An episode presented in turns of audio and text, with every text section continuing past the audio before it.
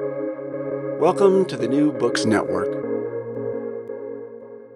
Hello, and welcome to the first episode of my channel on poetry. I am so excited to be featuring poets, some of my press mates from Cornerstone Press out of the University of Wisconsin at Stevens Point. I am thrilled to be talking with Heather Bourbeau, um, who is one of my press mates. Uh, her poetry and fiction appeared in 100 Word Story, Alaska Quarterly Review, the Kenyon Review, Meridian, the Stockholm Review of Literature, and SWWIM. She is a winner of the La Piccioletta Barca inaugural competition and the Chapman Magazine Flash Fiction winner. She has been twice nominated for a Pushcart Prize. Her journalism has appeared in The Economist, The Financial Times, Foreign Affairs, and Foreign Policy.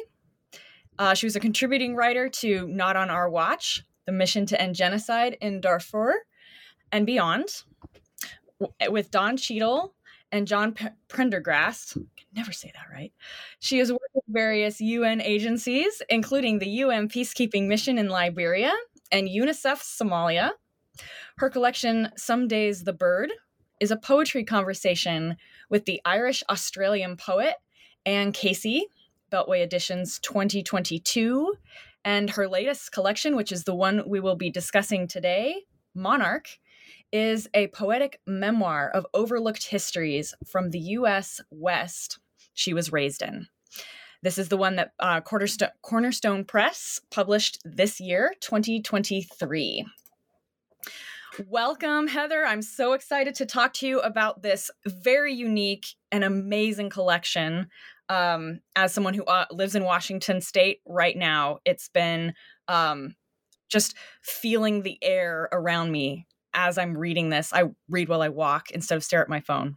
And this has really changed how I've walked around um, the state that I've called home for the last 16 years. So, thank you so much for joining me. Um, I'm ex- I'm so excited to talk about this collection with you. Well, now I want to nerd out on Washington with you. Where are you, are you Western or Eastern? We'll just leave it at that. We don't need to be specific, but yes, just... I'm Western. Um, it feels like two different states for sure. Yeah, Western for sure, for sure. Mm-hmm. yeah, um, have to say I like the the weather uh, better in Eastern. yeah. Um, that's yeah. because I'm in Colorado, so it feels a lot oh, like yeah. Colorado. That's home. Yeah. Yeah. Yeah. And but you are you're from this uh region as well?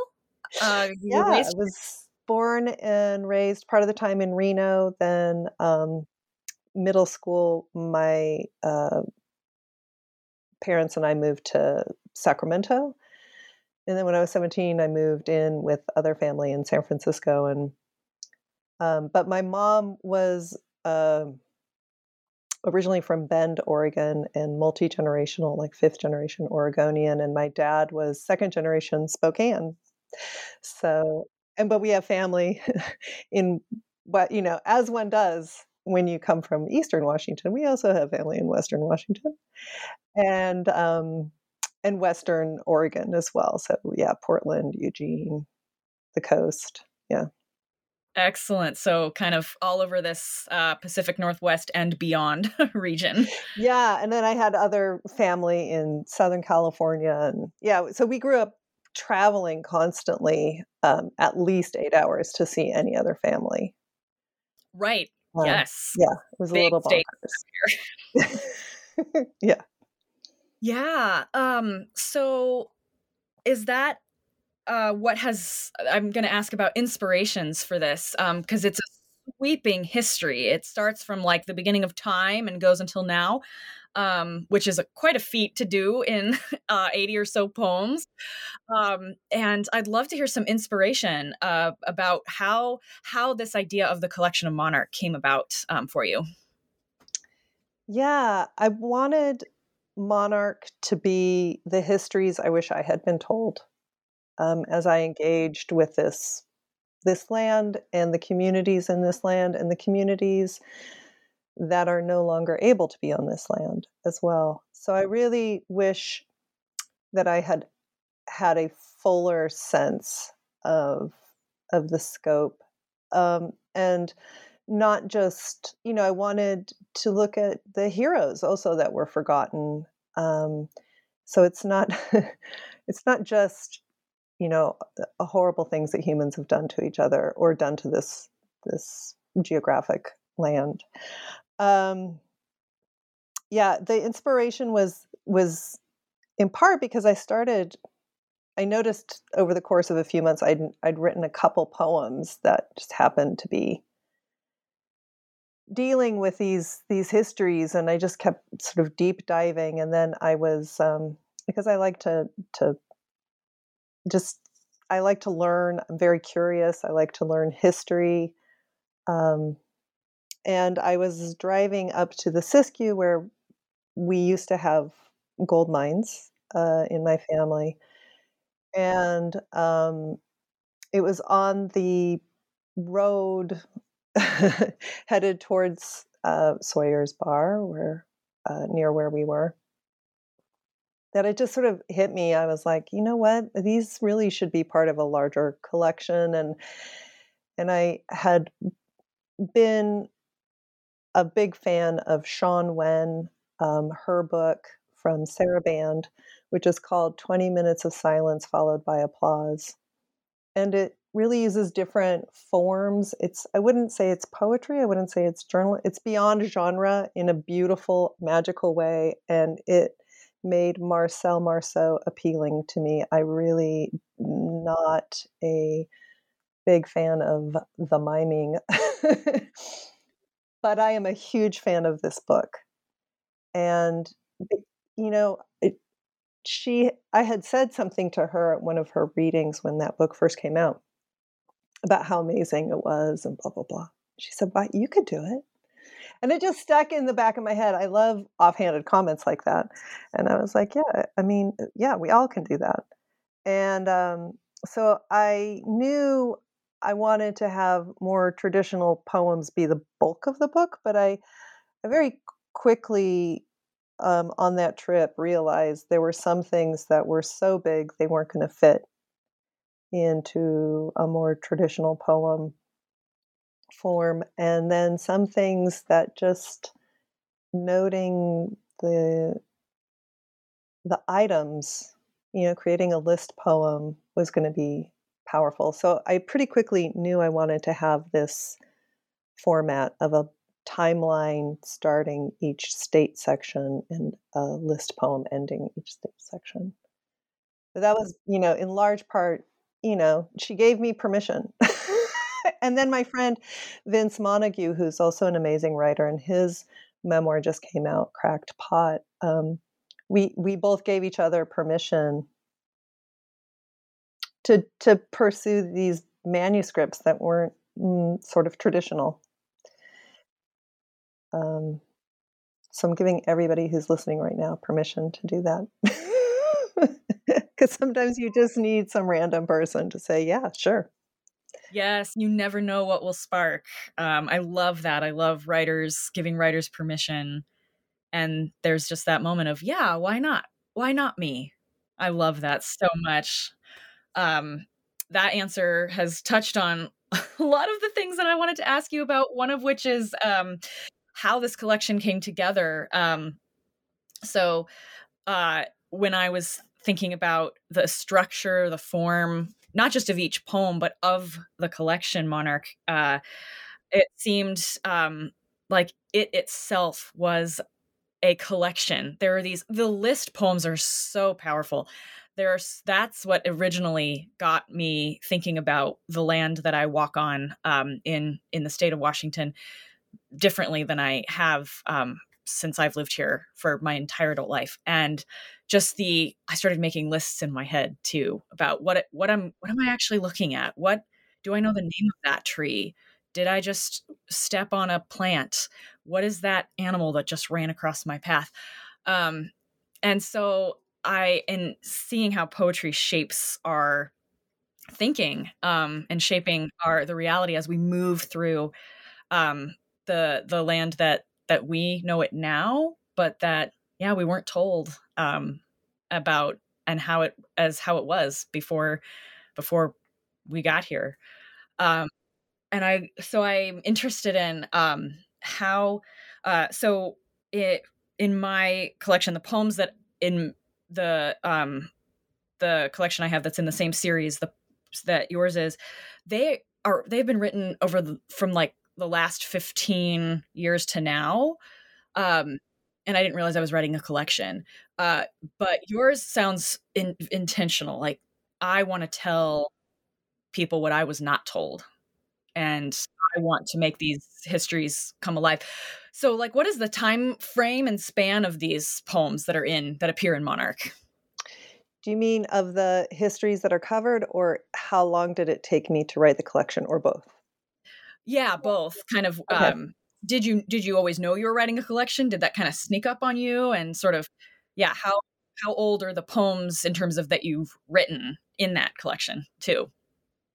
So it snuck up a, a, kind of early on me, mm. um, which I'm grateful for. So I had a bit of sense. Wrangling at the end, yeah. Um, I I maybe had written three poems in 2019 over the course of 2019. Um, I mean, gosh, was it 2019? What is time? COVID. Oh, right. Um, Not even his time anymore. might have even been 2018. Okay. We'll just we'll just hedge it. but I'm 90% sure it's 2019. I had written a few poems. Um, a man named Remembrance recalls the gold rush and Fugo for sure were both written in like August, September of 2019, and those were those were among the first two, and um, or those were the first two, and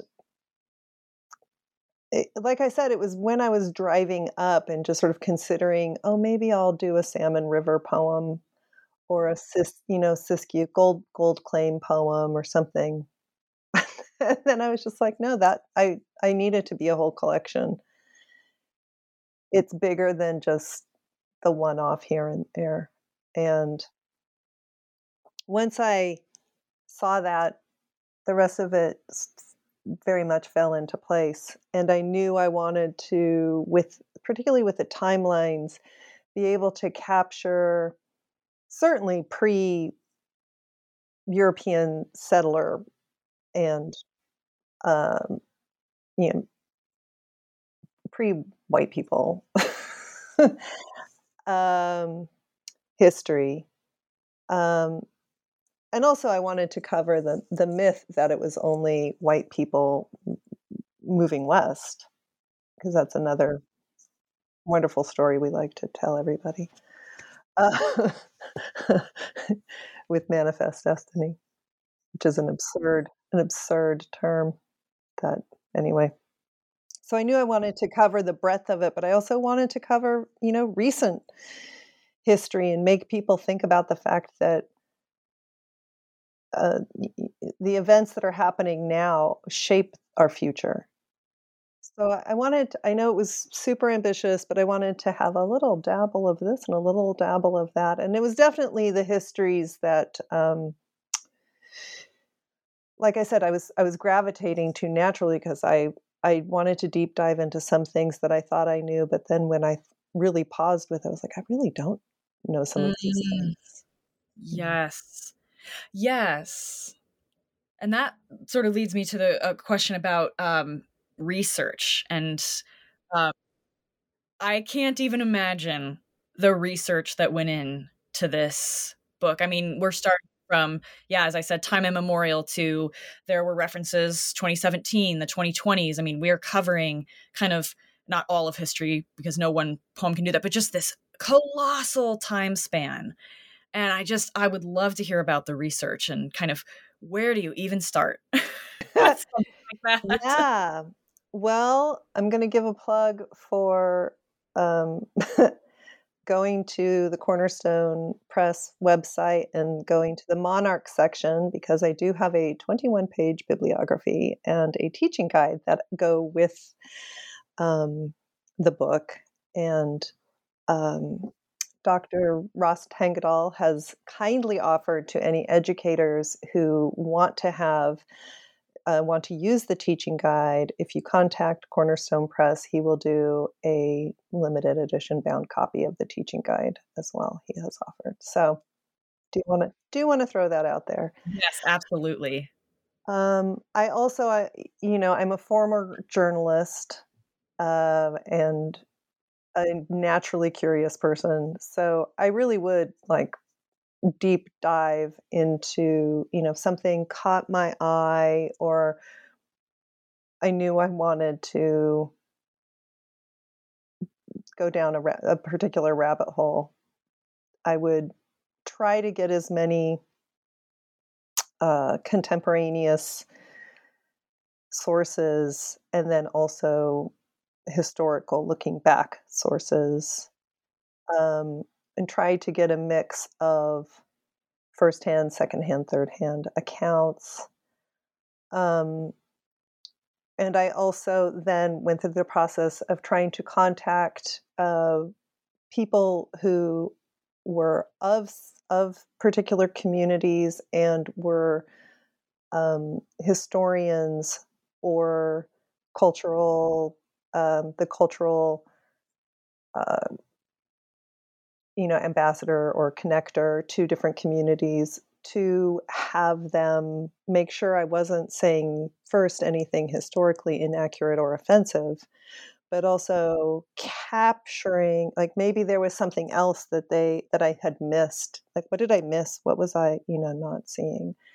And so that was an incredibly important part. Um, and I try to give acknowledgments to everybody in in the book um, but that was an incredibly important part to the process. And, and some poems did shift after those conversations and, and reviews with those people. I love that. It makes me think of there's this uh, phrase that's common among writers and and maybe not as as much writers that writing is a solitary act and this is making me think how that isn't necessarily the case. Um, do you feel? Uh, I guess I'll just say how how do you feel about that uh, that idea that writing writing is a solitary act. We we we do it alone um, as the writer, and our what we produce um, is is our is solely from us. Ooh, I don't want to sound like an improv person, but it's yes and. I mean, clearly yeah, my my um, actual writing of it was solitary, but I certainly edited this with not just those, you know, people uh, who are from those communities or historians who were the experts in, you know, who literally wrote the books on some of these um, issues, or you know, but also with my, you know, I have uh, a poetry group that is a, a, critique group that has been longstanding. These are people I very much trust. They know my writing. So going to them or a couple other people who, um, you know, again that I trust and I've known for a long time, and we know each other's work, and I trust their their eye and edits. So, you know, it's yes, the actual act of writing is solitary, but I think the craft of writing is not. Oh, I love it. Yes. The act of writing is solitary, but the craft is not. Yes, I heard so many voices in this um, as I was reading this collection. Uh, and um, in particular, there's a couple of times where the, the first person appears. Um, it appears somewhat sparingly, but um, they, it does appear there, and I, I was very intrigued uh, by those by those speakers. Um, this collection is it, it, it hit me as very full of people, like full of ghosts and villains and leaders um, and victims and overcomers. Um, and I want to read just a, a, line that jumped out from um, the poem Black Friday. It says, But no sign to say you are walking over the dead, no way to know your complicity. Um, and that is addressing you, the reader. And I'm reading this as I'm walking over, I'm in a park um, and I'm bare feet in the dirt and I'm reading this line. And I'm like, yeah, there would be no way for me to know my complicity. There would be no way for me to know this. It's been so, this park is so manicured, and there's paths, and there's this nice presentation of what nature is. And I've walked off the path, of course, and am now in the dirt. And there would be no way for me to know except for this voice that comes in from Black Friday. And then from the poem Kirpan, perhaps they wondered why mercy is the onus of the victim. I I was in public and I jumped up and screamed. So there's that. Um, I have to share if you read um, this work in public, you might get funny looks, and and it started a conversation. So there was that. Um, but I wanted to, to, There's just there are so many stories that are woven in throughout. It's just such uh, it's um, such superb skill. I wanted to um, know about these these speakers and the the whether they're the I or not, the first person speaker, which do pop up occasionally, um, and how how the many speakers of these poems um, how they relate to you and how you relate to them. Well, any I in there is me, or is I for correct English. any any I is I. Um, and the you is also ref- self referential in many ways. Um, but I wanted to bring it to all of us, right? Um, I wanted to engage the reader directly sometimes. So that, yeah, so there is a little pause in thinking about, like, you know, is it critical to have an old Navy on shell mounds, for instance? Right, right. And it did. It was this line that that I read, the uh, "No way to know your complicity." That really invited me in as like I am being directly addressed and um it, but it's not this like sledgehammer accusation it is an invitation into well you you there's no way for you to know your complicity but mm-hmm. now that door has been cracked. My complicity in what? Right. Yeah so i definitely didn't want it to be like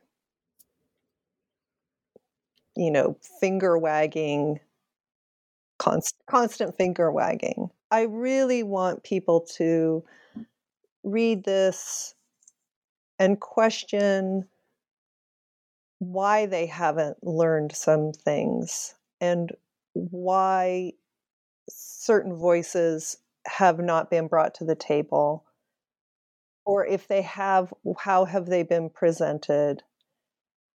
I want people yeah to come away with a little bit more of a, a critical eye and trying to in, engage their own relationship to the history of, of wherever they come from. It doesn't have to be specifically these four states. And and just be a little bit more um, you know, the term critical and critical theory, it's all being, you know, it's been changed. The definition of these terms have been used for political purposes and to undermine the meaning of these terms, in my opinion. But I do want people to have a bit more of a critical eye, and that in, includes questioning me and my biases in what I have presented.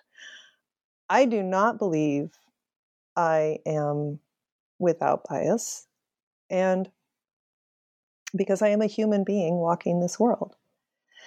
And so I invite people to enter into a conversation with me or with with among them, you know, with their with their people or whatever about what they perceive as my biases, um, and hopefully that gets us all to a place where we're trying to to have a better, fuller, more holistic understanding of our communities and the way that we engage with our environment and each other. Because right now we're repeating history. I mean, I have the Tacoma Method is a poem that very explicitly talks about anti-Asian hate in the mid 1800s that is sounding a lot of the rhetoric is sounding very familiar and i think that's because people haven't questioned don't know and haven't questioned what went down uh, 160 plus years ago.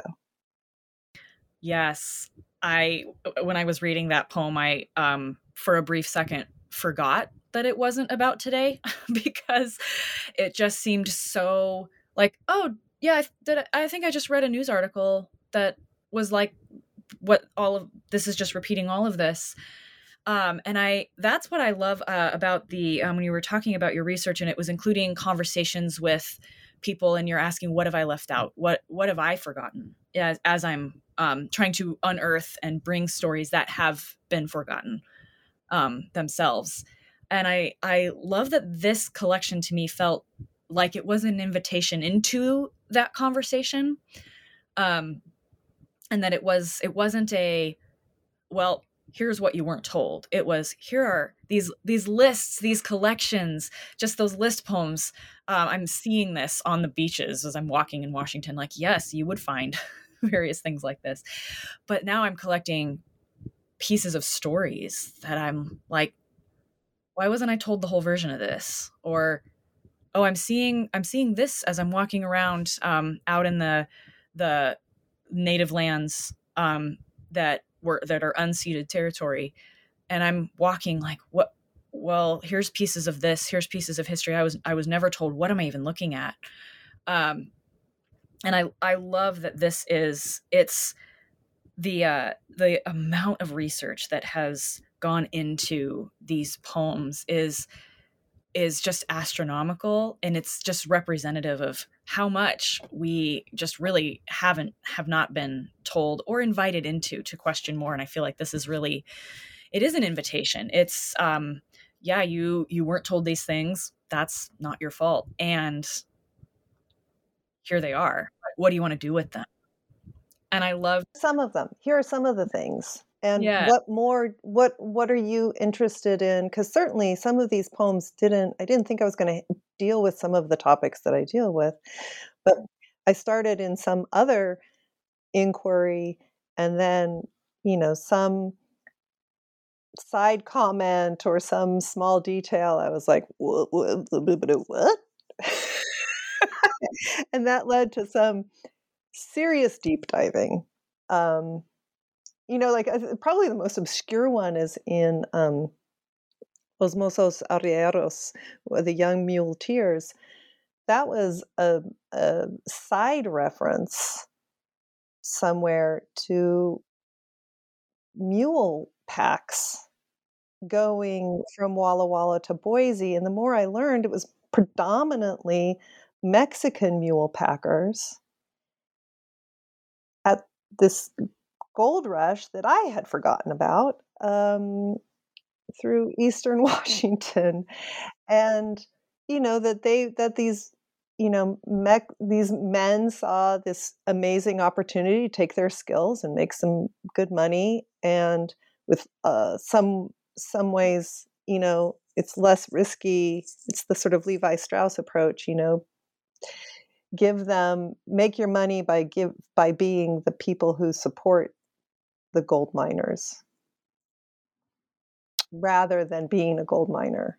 Um, I mean, it was more risky in the sense that you know they were carrying goods, and you know people would hijack them on the roads and stuff because they knew there were goods to be gotten.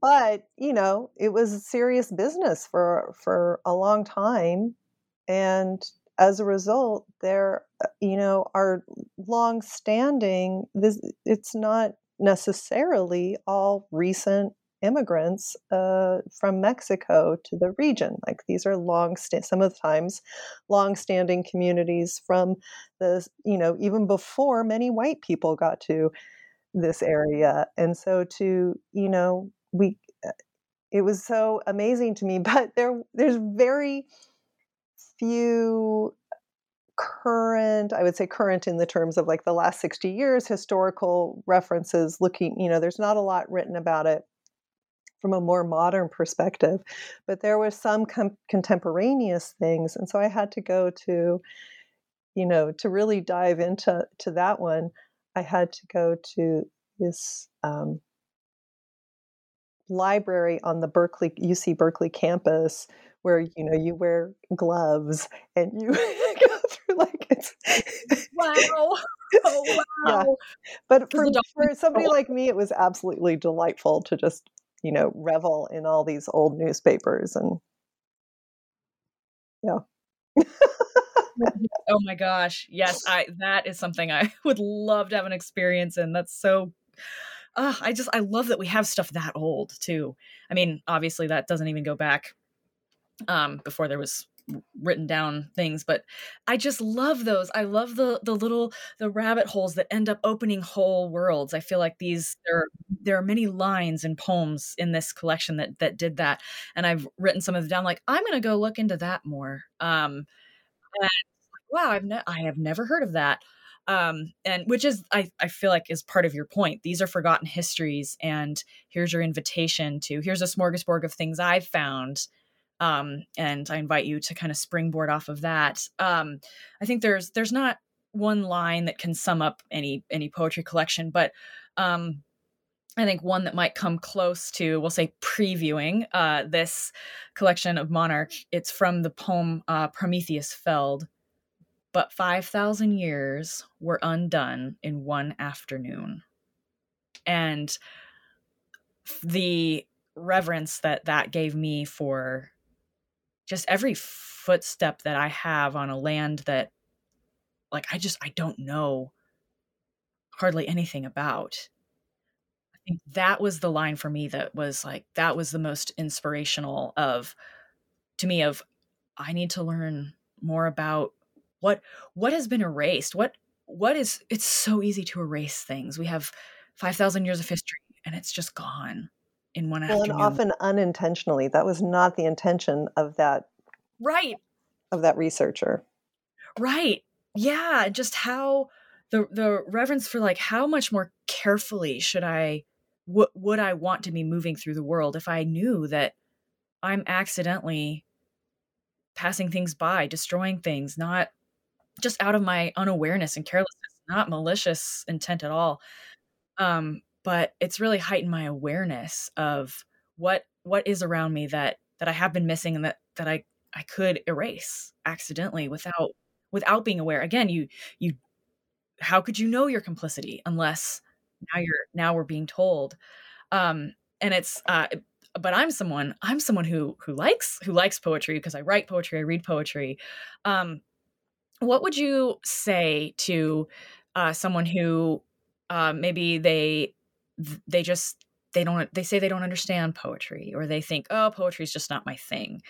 Um what uh because i just i find this this so inspirational and it's an easier way into history than like here's a giant textbook for you to read and give you flashbacks to you know high school history classes. Um what would you what would you say to someone who is maybe not they just they're intimidated by poetry maybe. Right well i think um there's two things happening. I think a lot of people have been taught that poetry's some elevated obscure thing for the hyper educated um, and that you have to be quite clever to get it. And um, it's such a shame because so many cultures poetry is how people engage with each other you know like the winter solstice celebrations in um, you know iranian culture is you all share poems. Like that people memorize and share poems with each other among other things like delicious food. But um, you know, for some reason in this culture, we've made it something rarefied when it's not. And then to add to that, there are people who do want to play with language, and I don't fault them for that. That language poetry is, you know, its own thing, and uh, experimental poetry is its own thing. And I think those scare people who aren't in that world or open to that world. Those those are harder to access. I think with this, uh, first of all, it's just never been really my style of poetry, but with this collection, I definitely wanted to make history more engaging and make poetry. I wanted to have poetry that was more accessible and history that was more engaging because I, I wanted it to be I wanted it to have a broader audience. I you know, ideally this is taught in schools either at the you know higher levels of high school or early levels of college that that's my dream that like that people are are being taught monarch not because monarch's the most amazing book but really again to to help people think of how they engage with their communities and landscapes in a different way yes well and i know that i mean that was that was uh, you have a success in in one reader here who has changed initially because I mean when I hear the word monarch, I thought of a butterfly, and that ended up being a, a bit of a surprise in the poem. I won't I won't ruin it for readers. Um, Don't ruin it. Don't ruin it. Yes, I I will. Uh, there's a there's a spoiler alert there. Um, but I I love that though. That I and I think that is what that's what poetry does. Is it opens up other doors where you think things are one way like oh i i i was taught this i know this and then poetry can be a kind of a gentler invitation into what about this or have you considered this um i think the other thing that makes monarch so accessible is that the the every poem is full of very concrete images. And i think that's one thing that i've um, heard people who say i'm not i'm not into poetry i can't understand it. It's um, you know if you wanted to be understood why wouldn't you write an essay? sort of thing. And it's like but when they read poetry they can see. Then they get it. And and and monarch is poetry that you can see. And feel and sense and um, feel it changing you as you walk through at least where where i am um, because it's especially the poems that talk about the place that i am. Um i uh like i was uh reading it and i wrote uh here from the poem uh hercules powder works how do you bury bodies gathered in pieces by search parties with gunny sacks i had to stop um and reread the entire poem. That poem that line changed the entire my understanding of the that poem and really the the collection too because reading monarch feels like this like unearthing and sort of gathering of we kind of touched on this earlier of of stories of ghosts of of of bodies if you will that have been kind of strewn in pieces throughout uh, the, the these four states that this um, collection focuses on. Um, and we uh, you had in your um, kind of in your mentioned earlier about talking about the structure how you knew you wanted list poems and you knew you wanted these um, these awesome timelines that open each section. Um, and uh, so it sort of seems like the structure kind of kind of came to you in a way when you're kind of wrestling with how this is not just one poem this is much bigger than that. Um, do you do you find that the that that structure was a way into um, this the structure of the the collection um, kind of is what i mean and having there be four sections and then there be um, i i noticed right away a, a rhythm of kind of a, a, section this almost back and forth kind of thing. Um how how deliberate was that structure? Did it kind of present itself to you and um say here i am. This is how this is how i want to be written because there are sometimes where stuff like that crawls down our arm. Or was it um kind of more of a you working and molding um, these poems as as they um, as they were written? Yeah, the timeline ones, I would say once I understood that they the it was just so big, it was very clear those were going to be the timelines. I knew I wanted to have a timeline for each section, but I wasn't sure what what was going to be the timeline, and it really got to uh, you know when when it was becoming so big, and I couldn't think of how I would edit it down. It meant it needed everything to be there. And then the poems in between, and then the list poems also, those ones I kind of in the back of my head knew.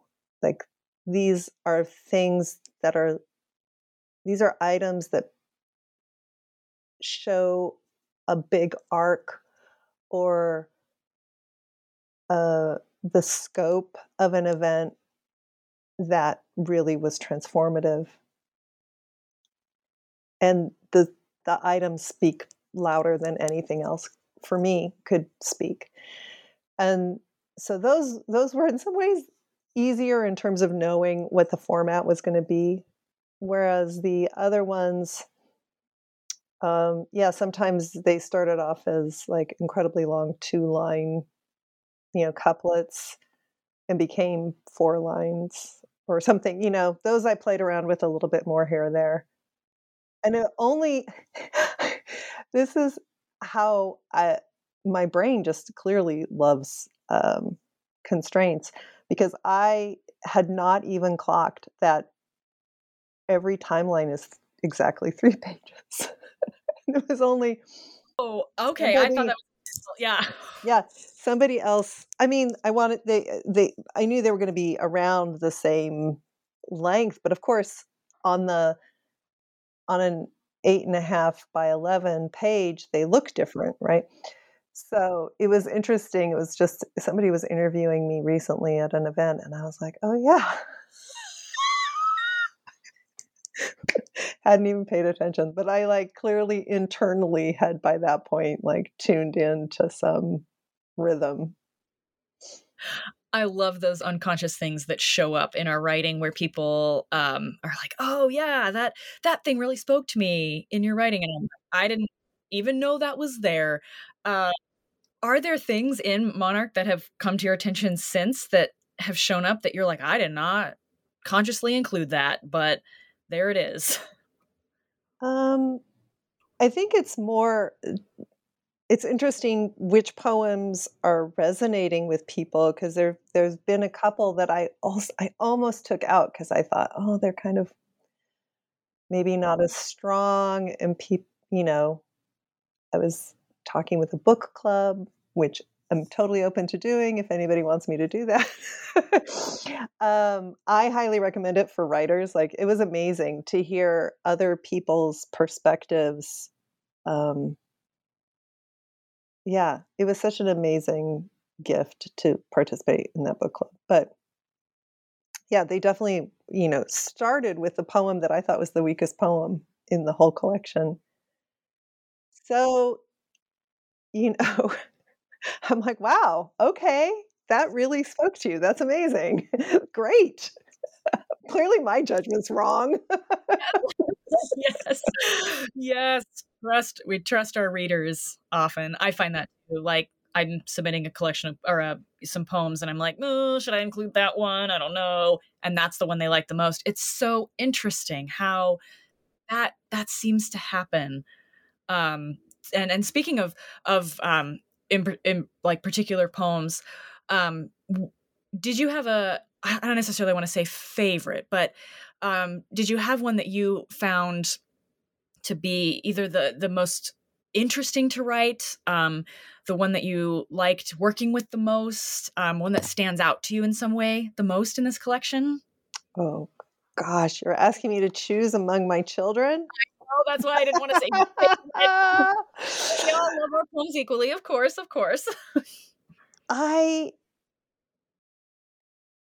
I mean, mm,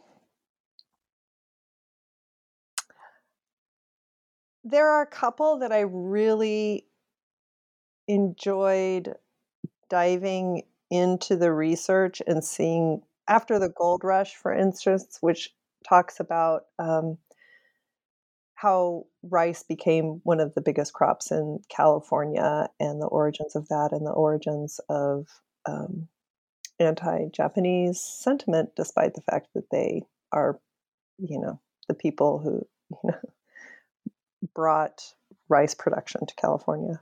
Um, that one, I knew it sort of became two poems became one in that collection because I knew I wanted to deal with rice because I did grow up near rice uh, fields in Sacramento, and then I knew I wanted to look at the incarceration of of the Japanese during World War II and Japanese Americans. And I didn't know that they were interconnected when I started looking at that research. So that one, in terms of research, was one of the more satisfying, like, oh my, you know, what? yes. And Juicy then nut in terms of oh i don't know. Oh it's so hard.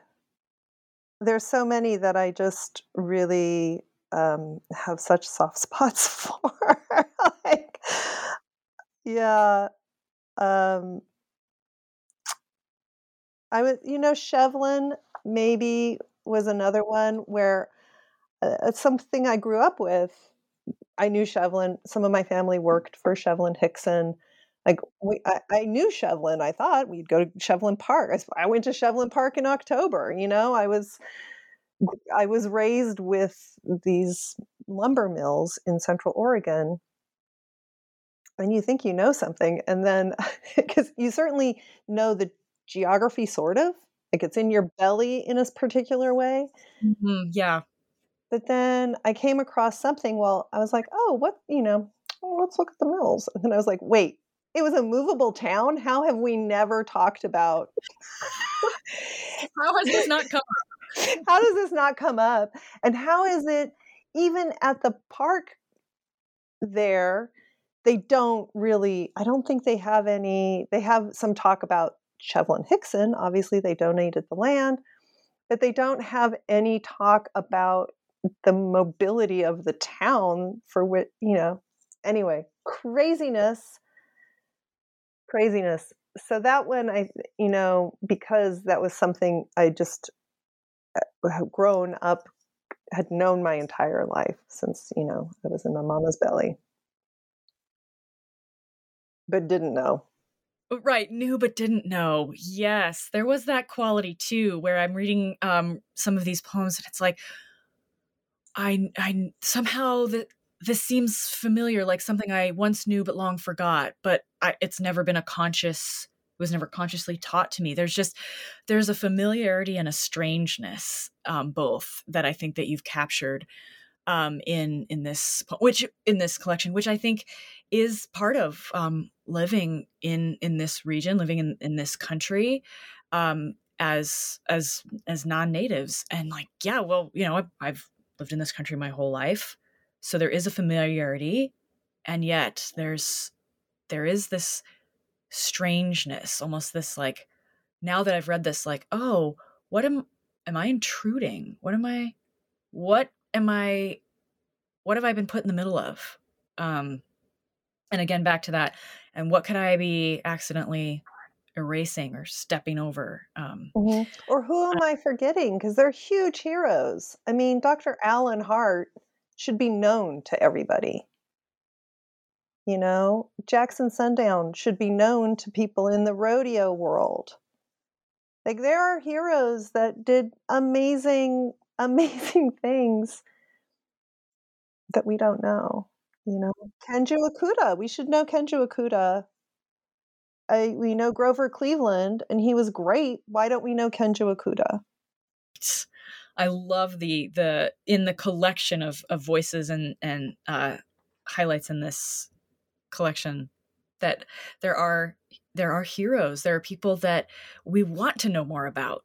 Once once there's there's just a little bite size of uh, snippet of these stories and i think that's another thing poetry does really well is it it's a it's an invitation into more. It's this kind of grabs your attention and then sends you off into your own your own exploration your own research. That's at least that's what i think um, good poetry does.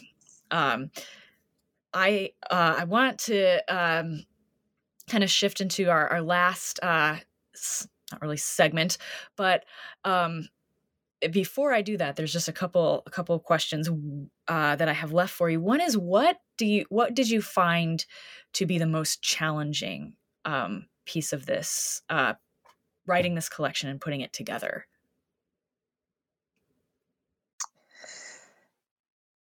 Oh, I would say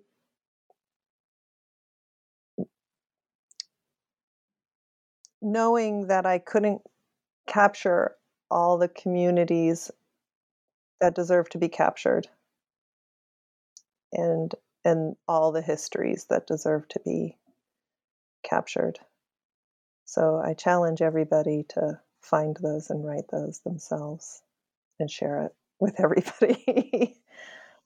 um, yeah, that was the hardest. And also, you know, I, again, I am not trying to write in the point of view of communities that I do not belong in. Um,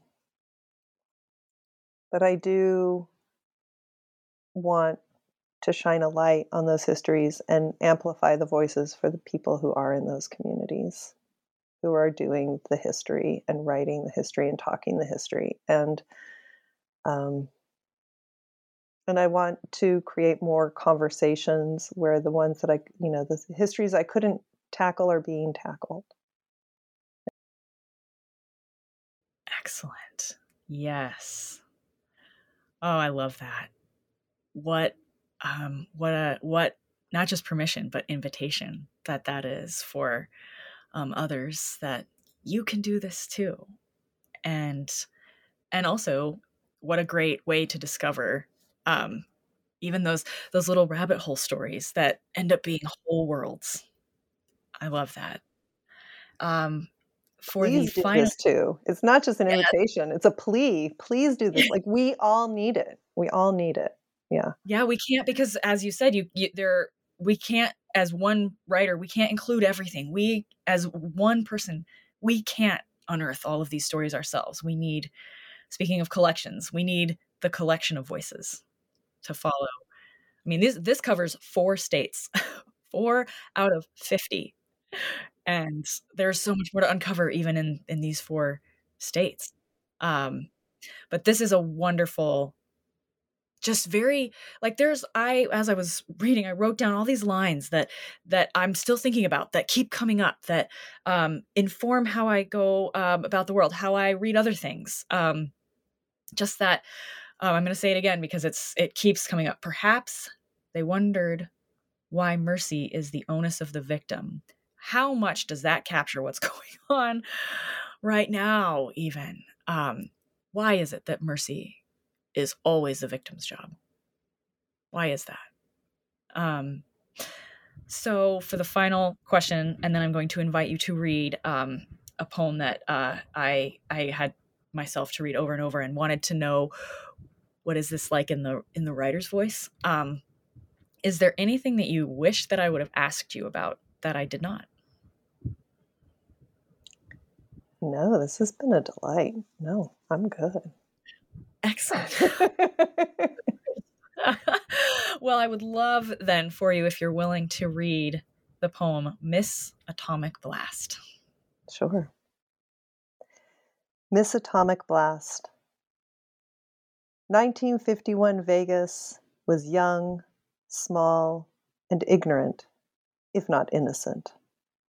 Six hotels on the Strip, Sinatra debuted at the Desert Inn, and the Nevada test site became a spectacle. Calendars were given with detonation times, best places to watch. Showgirls and singers, craps and blasts, who could ask for anything more? Atomic cocktails and penthouse views, sunglasses and souvenirs, toys and candies, dawn bomb parties to revel in the lighting of a night sky. A Sands chorus girl danced on Angel's Peak as test cloud bloomed behind. Her poses named apprehension and impact, awe and survival. Tests were named Annie and Priscilla, Hornet and Bee.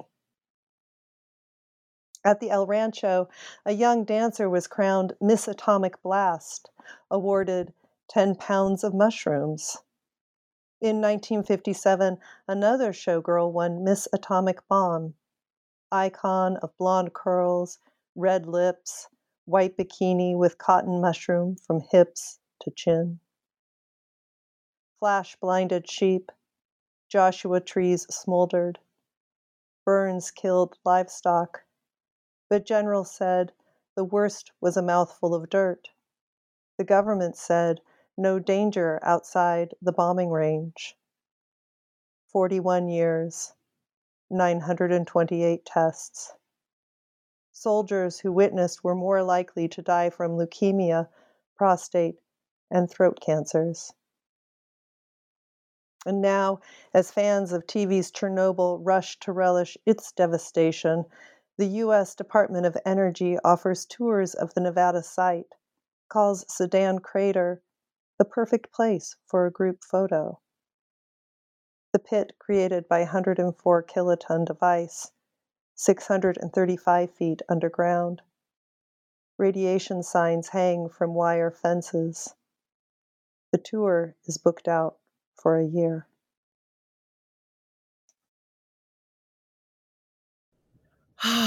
Thank you. Yes, chills every time. Chills every time. Thank you so much, Heather, for this conversation, for your work in general, for Monarch in particular. Um, we will be uh, putting uh, uh, show note in the show notes um, where you can get this collection and where you can find um, more from Heather. Thank you so much. It was such a pleasure today. Oh my gosh. Thank you so much, Megan. This was wonderful.